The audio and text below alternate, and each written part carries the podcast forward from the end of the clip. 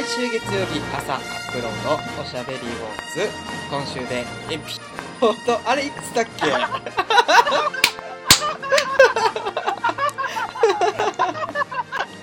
それやね。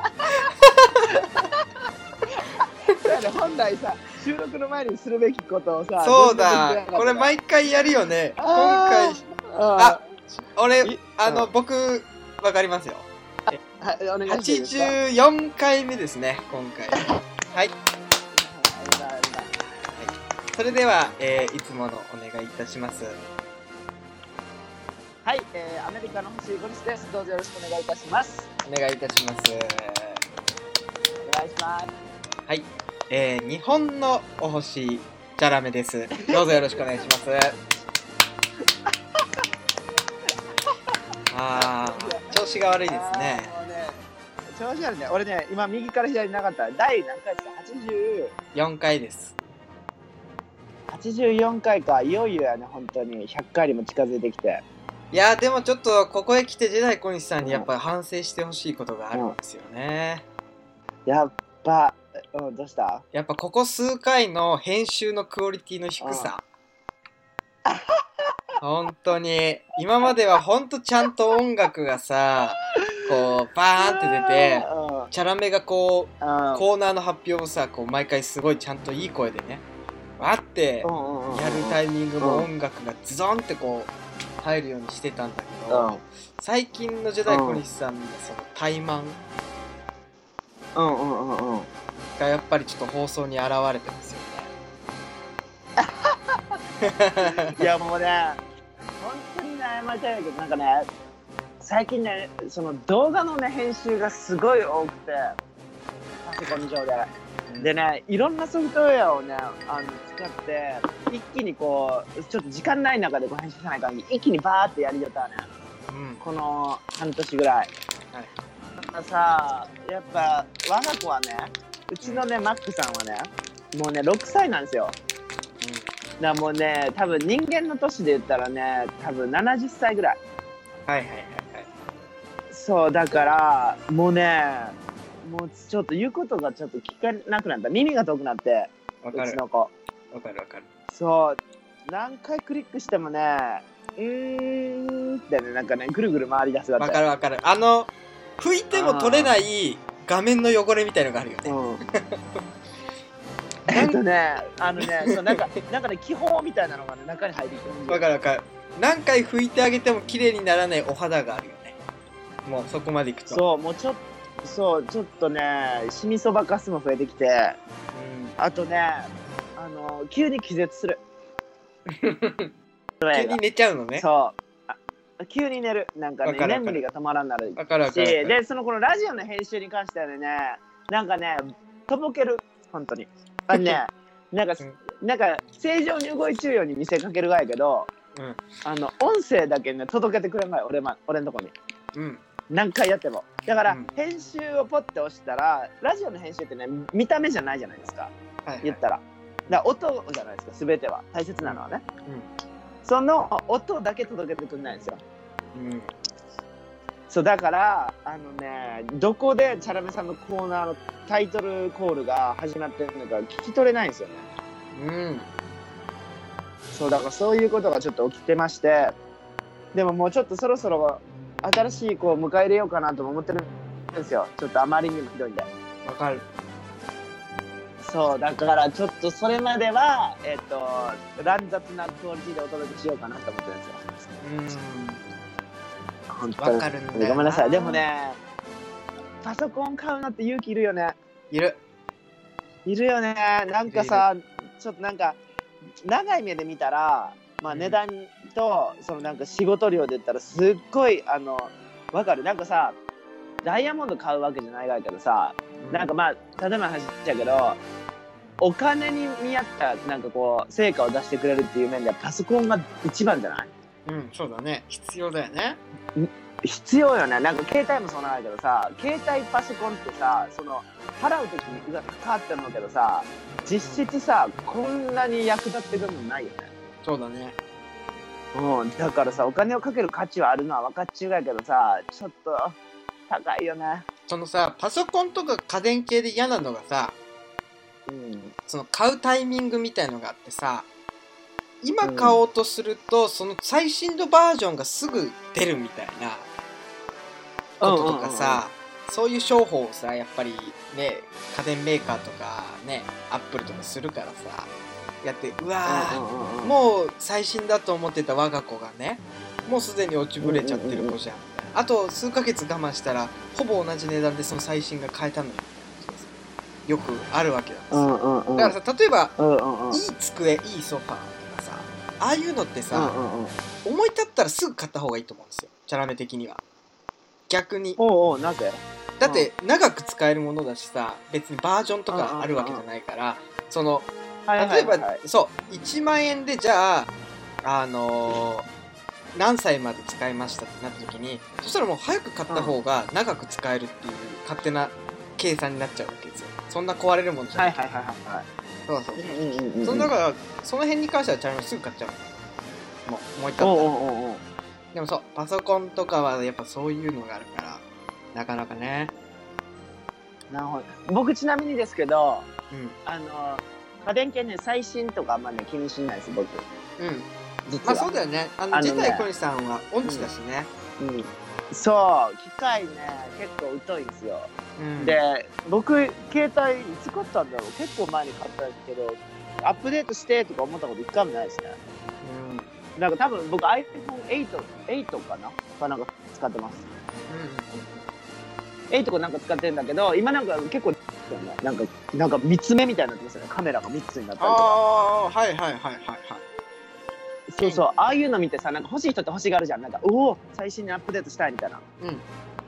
思ったことないですよね僕。だうん。そうだよね。からなんか買ったら買ったら壊れるかなくなるまで使ううん。主義、電化製品は。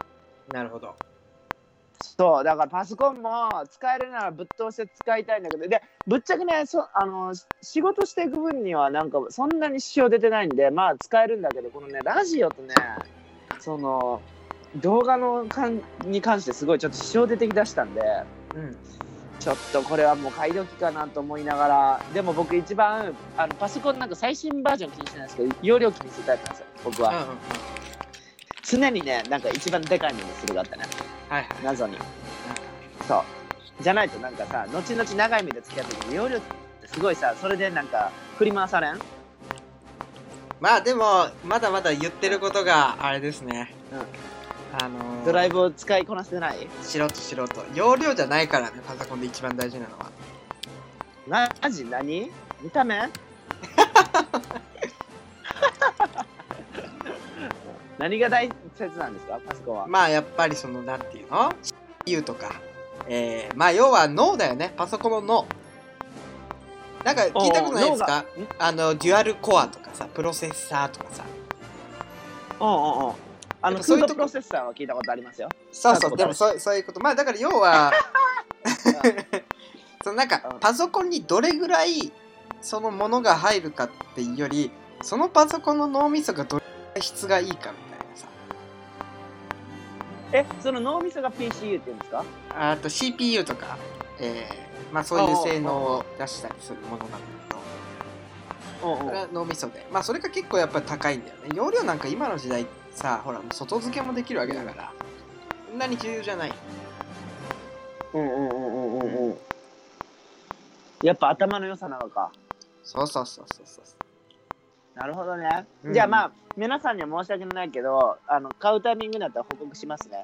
したら皆様にはあの次のレベルの編集をちょっとお届けしようかな。そのタイミングでは。はい。まあということでコーナーに行きましょう。あ行きましょう行きましょう。はい行きますよいきます。はい。はい。じゃあ、コーナー読みます。いきます。ニュースナブ。ー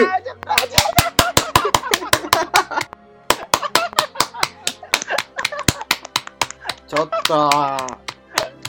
違うチャチャチャチャチャチャチャっていうあの効果入れちゃろうと思ったら俺やっぱ入れない来たチャチャチャチャチャチャチャチャチャみたいなそうなんですよあの今きね初めて聞いてる人と。か意味わかんないと。思うんですけど、普段だったらここでチャラメがニュース、ナブって言った瞬間にこう音楽がちゃんと。なるんですよね、それっぽい。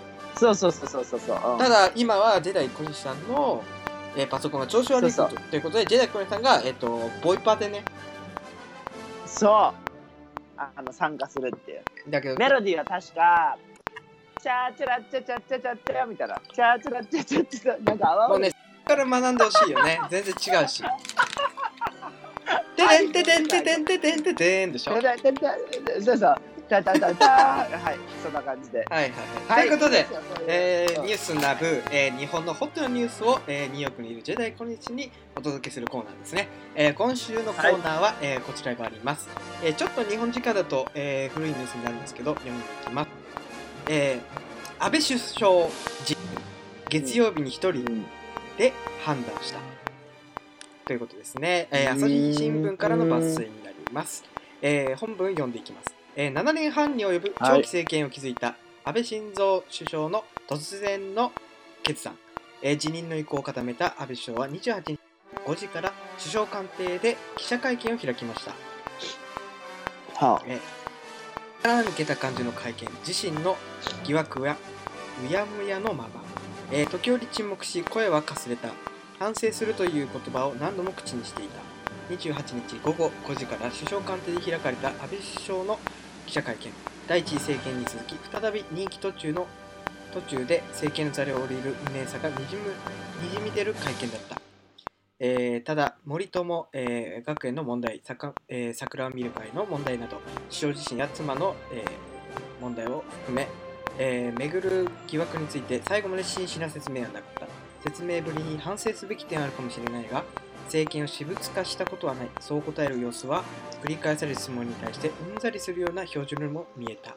えー、と、まあ、あって、まだ、まだ長々部分があるんですけど、まあ、要は、えー安倍首相が、まあ、自身のね、持病がまた再発して、えーまあ、それに対して、その、今コロナだったりいろいろ解決しなきゃいけない問題があるんですけど、えーそれを冷静な判断でできないと判断して、えー今回で、えー首相の任期途中ではあるんですけど、えー辞任するという報告を受けたということで、まあ、ちょっと今ね抜粋したのが朝日新聞ということで、えーとまあ、右寄り左寄りっていう思想があってちょっとこれあの私も選んだ私もあれなんですけどちょっとその偏った記事になってるなっていうのは全部見て思ったのであの割と安倍さんに対してすごい批判的よね。そうそうそうそうあのそうやっぱ新聞とか記者によってその右寄り左寄りがあってやっぱこういう会見のね記事になるとやっぱりすごいこう批判的な 文字になってるん。ですけどまあジャラメもね何も考えずに抜粋したからあれなんだけどただだからちょっとあんま全部読まない方がいいなと思って途中で止めたんだけどうん。まあまあ簡単に言うと今うん。チャラメが言った通りそのね体調のことがあってえーちょっとねえー冷静に続けられないということでそのちえちなみにいつなのえっ、と、ここには、えー、28日午後5時ですね。なので2日前や。んそう、えっ、と、収録、今、日曜日に30日なんですけど、それの2日前ですね。あじゃあそんなに昔でもないからねそうだね、うん。うんえー、なんかさ俺これ見てすっごい感動してたけどそんなテンションの人は日本には少ないが感動っていうのは、何の感動？いやだってさなんか冷静に考えたってチャラメさん団長とかしたことあります？応援団あ、あるあるあるあるるあるある。小学校の時とかしてた。首相とか。うん。なんかさあ部活も首相だったら分かったんだけどさあほんま。うん、バスケ部人首相。の上に立ってさ責任をさえバスケ部首相なわけ？うん、キャプテンの。マジ？超持ってるやん、いや、全く持ってなかったですよ。はい。はい、あそれで、えマジかよ、うん、違う違う。人の上に立ってさ責任をさ負うってすごい大変じゃない？すごいパワーいるじゃん、うん。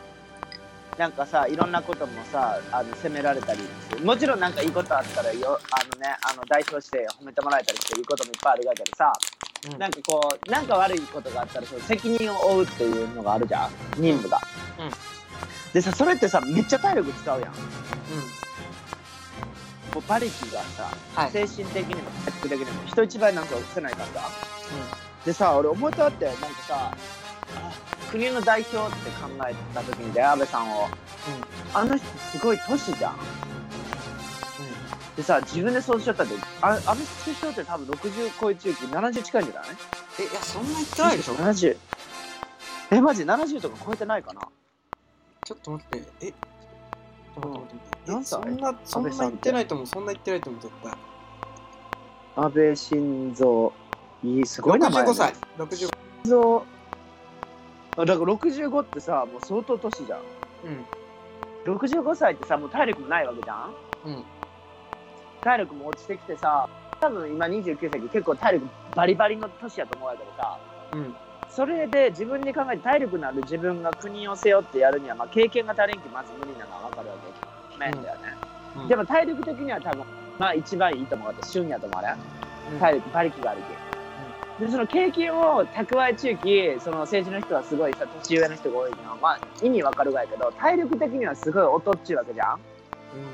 でさ体力が劣った状態で持病があったわけじゃん。でこの持病俺結構調べたわけどかなり重いやつやんね。そうだなんかね難病に、そううん。国の難病に指定されるぐらい。大変大変なやつだったと思ね。それをさ持ちながらその年で国のトップとして動いてきたって相当体力使うじゃん。ううん。よく約8年間もやったねと思って俺それシンプルに超すごいと思ったのとのとで。まあそれはさもちろんなんかさっきの朝そのさっきのニュースにも読んでくれたニュースになったけどなんか解決すべき問題点がなんとかかんとかとかさいろいろあったけどさ。うん。まあそんなことはまあそれはさいいこともすれば悪いこともピックアップされるじゃん。もちろん、で人間の社会なんていうのはね本当複雑やけど何がないんですよ。こっちに転べばこっちで苦い思いする人がおってみたいな話になってくるきまあそれを言い出したら政治の政策的に言い出したらまあキリがないし俺が知識ないしあんま触れ触れんとこうとかないけど一一人の人間としてで、国のトップになろうって決めてさ例えばある日を境に。うん。本当に現実的になれたってだけでもすごいよね。そうそうそうそうそれってマジすごくない？俺自分で妄想しちゃったって安倍さんのあのその辞任を聞いてうん。自分に置き換えてみたが俺がある日でめちゃめちゃいかんこの国を変えたいって思うじゃん。でこの国を変えるためには政治家になってやっぱりトップに行かないかってこうグッて思った時に果たして俺がこの人生かけてなれるのかって言ったら到底なれる気せんかったわけよ。うん。そういう面でさ慣れただけですごいしその最長記録じゃん？うん。それを成し遂げたのもすごいしでなおかつその難病を持ちながらやってきたその精神力と体力の振り絞り方ってさマジかっけえって思ったわけだ。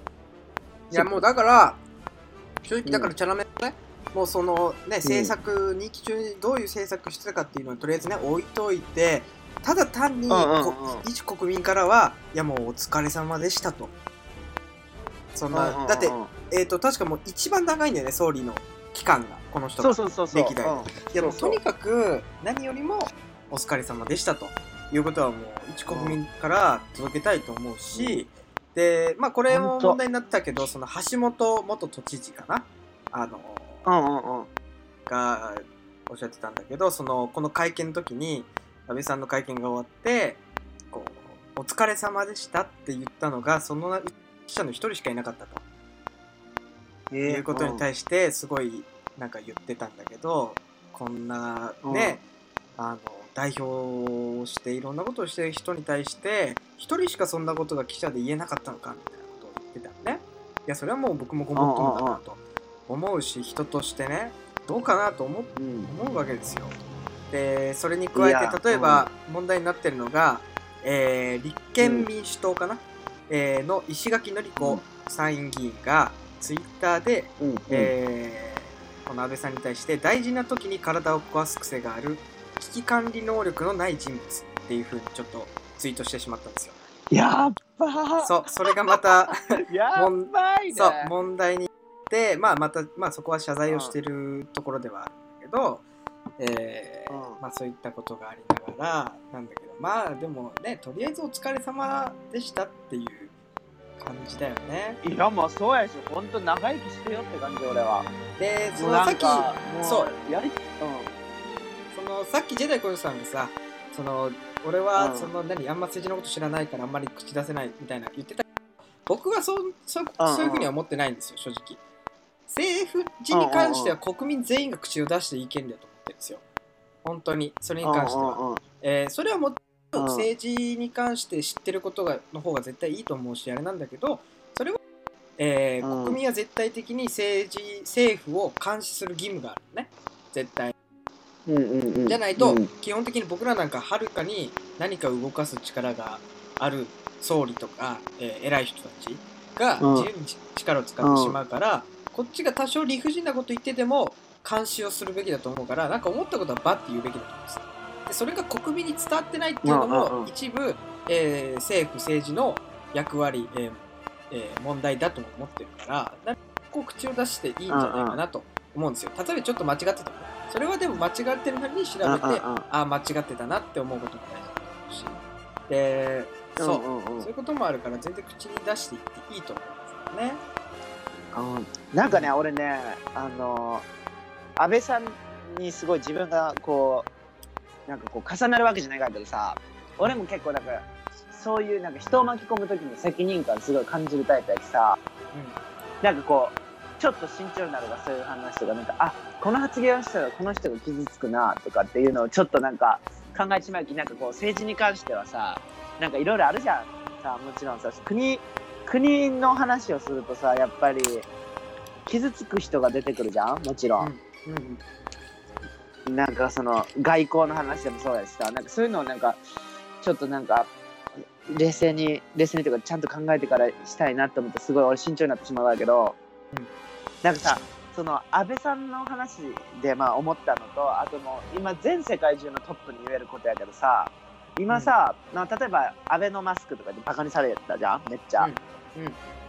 で俺なんかさ、まあ、それに対してそれが正解か不正解かなんかそんな話はさておいてさ少なくとも、まあちょっとなんかこう思いやりがそうさせたって思っちゃうね俺は。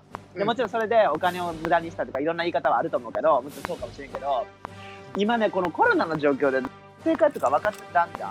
わかる、どうなるかも分からんし、それを手探りの状態で戦いトップはマジで偉いと思うよ本当に。そうだねうん、だって考えて今コロナで自分がさ全部決断せないかんからさ何するって感じじゃな確かにね。いもうねもうおお願いやけ俺も分からんけちょっとなんかみんなで頑張ってって感じにならん？いや俺だったらもう逃げるよ。逃げる。ね逃げるよね。逃げずに立ち向かいよ。今この状況で立ち向かいトップはやっぱすごいよ。すごいと思やっぱりねあのね人の上に立ったことない人はね言うともが別に俺は立ちたくないし私は別にそんな上に人の上に立つことになんか意味を感じないとかさまあおると思うけど、う、まあそのでっかい枠で言ったらどんどんさ分かりづらくなるけど俺はねこれねすごい体育祭とかそういう文化祭やと思うかったね、うん。なんかさ絶対団長になりたくない人おるじゃん。うんうんうん。絶対。うん。絶対自分はなりません。嫌ですみたいな人おるけどさ。で文化祭も体育祭もやらなかったらいいじゃんとかそういう人おると思うけどさ社会の仕組みっていうのはさ誰かトップがおらんと成り立たんわけよ。うん。人間社会は。はい。今の世の中がねで私はトップになりません。私はそういう仕組み関係ありませんとか言うけども生きてる限りもう所属してるわけですよ。うん。で所属して今もし自分が平和な環境におれるのやとしたらもうそれはトップが与えてくれたものであるわけよね。わかる、うん。誰かが行動を起こさんとこんなことにならんわけよ。うん。誰かが上に立ちゃんと秩序は守られんわけよ。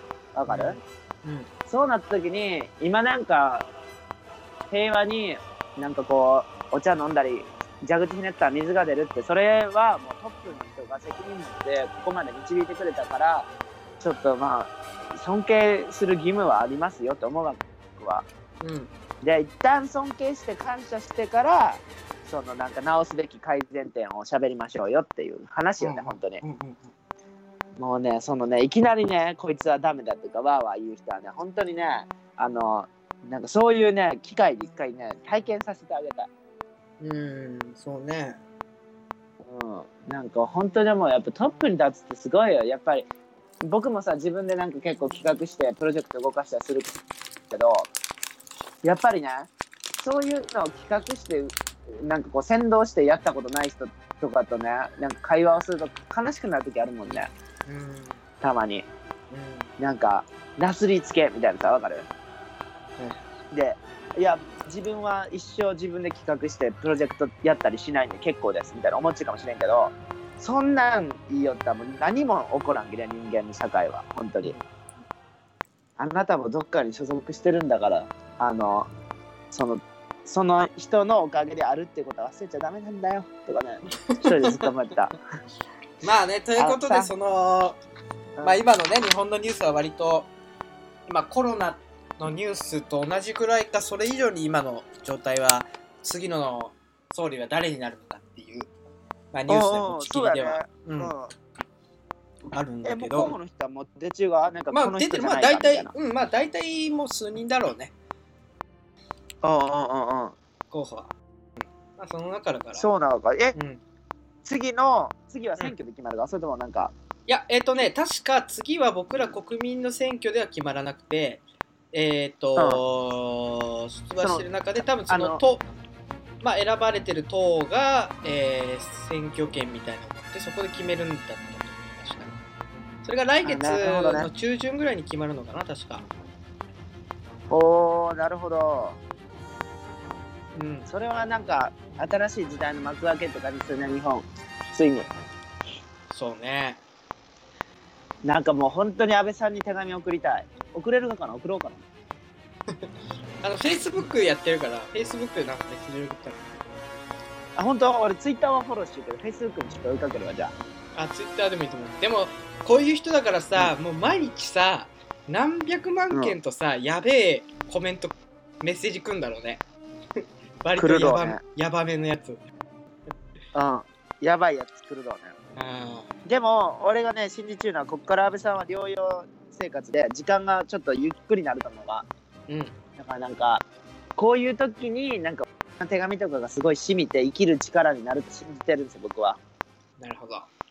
そうちょっともう本当に後の残りの人生本当にしたいことしてって感じも。いや、本当にそうだね。うやりたいし放題やってくれ。うん、うん、もう悔いなく生きてほしい。あんたはもうねすごいよ。トップに立っ一度立った人間が見るね世界は違うよ。そう、TikTok とか始めてほしいよね。頼むで。マジでやってほしい。もう踊り狂ってほしい。もう早く元気になって。踊り狂ってる安倍さん。お疲れ様でした。はい。はいということで、本当にお疲れ様でしたはい。ということで、じゃあ次のコーナー行っていいですか？お願いしますはい。じゃあ次のコーナーに行きます。えー、新しいコーナーですね。読んでいきます。おお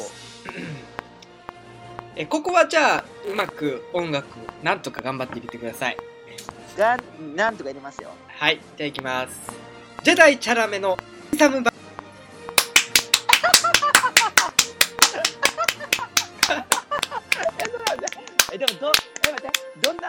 な音楽がいいだからこのじはい。10代チャラの陳さん話は？えー、っとね希望としてはえー、あの本コアの後ろに流れてるやつあるじゃないですか。えどんなやったってーてーてーてーてーてーてーてーてーててやつけあーわかるわかるわかるはいはいあはいはいれもちょっとずっと流していただいて、このコーナー、えー、先々週ぐらいからですね、えー、お盆に向けて何かチャラメの方で怖い話をというふうに、えー、ちょいちょい小出しにしていて、ずっとやってたんですけど、まあ先週ちょっと次回やりましょうかね、みたいな話をして、えー、まあちょっと簡単なコーナーを作って、ジェダイチャラメチンサブマダシというすごい適当な名前で付けられたコーナーで、えー、チャラメが簡単な怖い話を読んでいくっていうコーナーではあるんですよ。で、今日ちょっといろいろ考えてたんですよ、チャラメの方でどんな話しようかなって。うんうんうんうんで、ただ、そのね、いろいろ話を考えてマジでチャラメが怖くなってきた一人で。マジで。うん マジで怖くなっちゃって、あの、ガチなのやめようと思った。ちょっとチャラメも今、一人暮らしでさ、そうやねそう、もう深夜に。怖いじゃないだから、ちょっとネットで適当に拾った、あんまり怖くない話にしようかなと。はいはい。あんまり怖くない話をちょっとジェダイコンシにさんにちょっと突っ込んでもらって、話にしようかな。と思う。ちなみにジェダイチャラメさんの実体験とかないよねそう、これに関してはあのこの間も話した通り実体験もある。まあその実体験自体はあんまり怖くない実体験。だよねあ怖くないんだけどそれもまあそれはおいおいまた話を話そうかなと思います。で、あはいはい。でガチで怖い話もガチで怖い。本当は今日それをちゃんと読めるように練習しようかなと思ってたんだけどガチで怖かったんでそれはちょっと本当に。はいはいはい。はい。なんであんまりまあ軽くおってぐらい。のやつにしようかなと思い。ますまあ僕叫び声とかない。ない。ない。ない。なってない。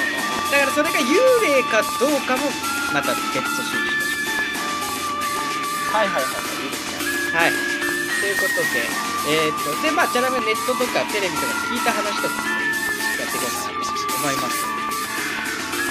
はいはいはい。じゃあちょっと記念すべき1話目を、まあ、短いんですけどねいきますあ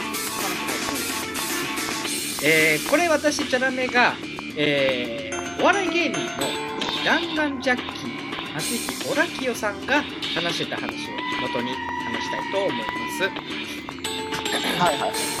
えー、弾丸ジャッキーのオラキヨさんには、えー、友達が、えー中学時代ですね、え2人いたんですよね。仲いい友達。友人 A と友人 B がいたんですよね。でまあうん3人仲良く中学時代遊んでいたのでえーただある日ですね、えー友人 B がマンションから飛び降りて自殺したって報告を受けたんですね。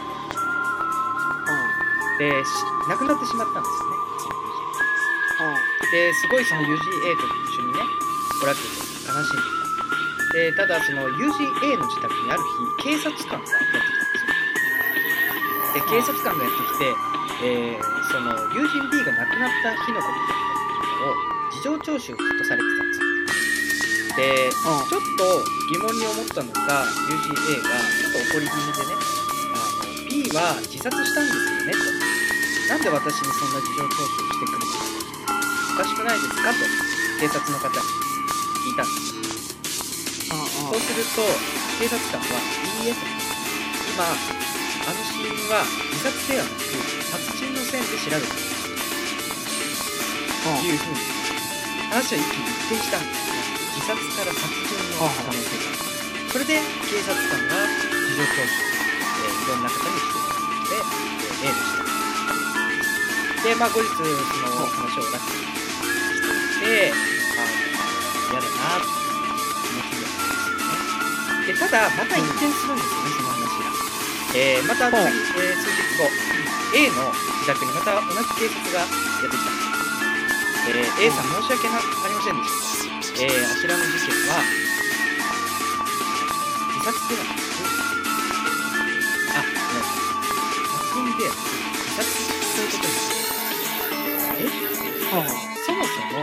えーあれが自殺ではなく殺人に切り替えたかというと、えー B さんが飛び飛び降りたマンションの階段には、血痕が点々とついていた。階段に、マンションに。っていうことは、B さんがどこかで殺害された後に自殺に見せかけるためにマンションから落とされたのかという線から殺人ということで、えー調べてみた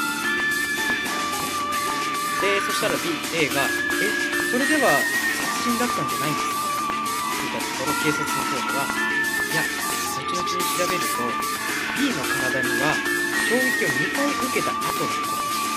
つまり B さんは一度飛び降り自殺をして飛び降りてでも死にきれなかった。んですなので自分の体を引きずってもう一度階段に上がってもう一度飛び降りた。というはい。すごい。え拍手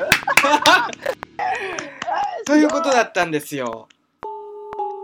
なるほどね、はい。なるほどね。あでもなんかこの系の話はすごい。いいでしょなんかそうよかった。なんだろう怖いわやけどううん。なんそういうなんていうかかな。すななんていうかなんか聞いてよかった話。あのまあクレバーな怖い話だよね。その。そうそうそうそうそうちょっとこうなんだ日本の怖い話のこうお化け無理やりっていう話ではなうんうんよかった。なくるほどね。よかったじゃないのうんそうそうそうそう。そういう話よ。でもあの、うん。その結末がなかないその途中の時は俺結構怖くなったよ。そうだよね。どこにあのは話がどこにどう。行くのかわかんないっていうのが怖いそうそうそう。だからその結末が理解する瞬間に怖さが解けてあーねってなった。わかる？なるほど。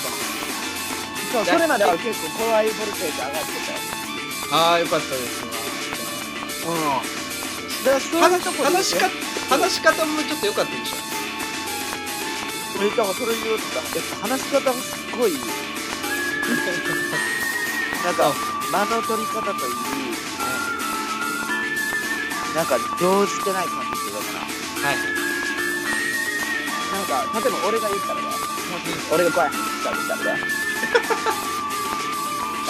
怖い。話をしたらねもうもう一度警察が来てなんと警察は 他殺ではなく自殺と言ったんですよ マジで怖くないよな。ジェダイ小石さんの怖い話は怖くない。よなんかニタニタしてるのが声だけで感じちゃう。なんかジェダイ小石さんがな。んかジェダイ小石さんがオチオチを今から言うぞみたいなオチ言うぞみたいな感がすごい話し方が感じる。そうね。だからさ、多分さ、自然さ、ここで落ちたやみたいなさ、わかる？なんか俺がさ、発揮しきれてないと思う。でもこれね今の話うんうんなんかチャラメをちょっとうろ覚えで話した。正直。で何なんか見てたわけじゃなくてうろ覚えそう話してうんだから久しぶりに話したからちょっとね話のじ時系列じゃないけど順番をね間違えちゃってあどうしようかなって思ったけどなんとかうまく入れ替えて今話した。のあ、他殺やったらそういう最初から。いやじゃあ合ってる。話の内容自体は合ってるんだけどその話の順番を間違えてあやばいなこれこっち持ってき方が変だるなみたいになったけどまあなんとかうまく今入れ替えて、えー話してたそう今ちょっと一瞬ハプニングの話が話しながらあったんですけどえー、全然感じんかったわ。そうそうそうそうそういや、すごいすごい。やっぱ、はい怖い話ってやっぱセンスいるよね。いるねいるいるいるいる。やっぱ話し方のセンスがいるよ。喋り手、語り部、語り部としての。働きとしてのだおうん。ああとさ、俺すっごいこれ謝りたいがいからさ、ーはい僕ね、怖い時にね、怖がれれんかよね。怖がれん。あそう、だからね、怖い話のオーディエンスとしても俺結構ダメなとーなるほど思う。なんかね、怖怖かったりとか真剣になれるんだけどね、笑ってしまがったね。意味わかる？はいはいそう、本当になんか、あー、やばいやばい、怖い怖い怖い怖いってなんかにやけてくるわ、顔が。うんうんこれね、反射的にごまかしてしまう自分の感情を。そうだから、オーディエンスとしても僕はあんまり向いてないんですね。ただ、わっとされることに対するリアクションは超飛んで、マジで。マジでやばいぐらいビビる、それは。なるほどでもやっぱこれで結スカイプとかね収録じゃなかなかそのうわーって驚かすの効果がないからマチコやめてよそうやねうん、でも今回の話なんかすごい良かった。なんか、俺もちょっと人に話してみたい。そうそうそう壁短くていいんですよ話しやすくてうんうん。うんうん。はいこれはおすすめちょっと、ちょっとなんか、あの、ルームメイトに英語で頑張ってこの話。あでもこれはなんかオチ勝負じゃない？その驚かすうわとかじゃなくてオチ勝負だからでなんか日本独特のお化け的なあれではないじゃん。だから英語バージョンで外人さんにも全然話せるないんだよねいけそうよね。ああいけそういけそう。うん、だからちょっと、ちょっと話してみようかな、なんか、そうっすね。実は、みたいなさ。はいはい。うん、ちょっとその反応、ちょっとじゃあ、あの、おしゃべり坊主のあの、ストーリーで上げてみようかな。ジェームスで俺頑張って、頑張って話す様子を。そうね それでさあ、でも本当ありがとう。え、でもこれちょっとじ、もう一回やってほしい。あちょっとあうんまあ楽しかった。コーナーにしたんでまたなんかあったらちょくちょく話していきたいなうん。思うんですけど、うん、お願いします。はいわかりました楽しかった。ありがとうございます。はい。ということで、えー、それではいつものように締めていただきましょう、えー、いきます、はい。ジェダイ小西の占い。はい。お願いします。はい。えー、今週の1位は、はい。獅子座。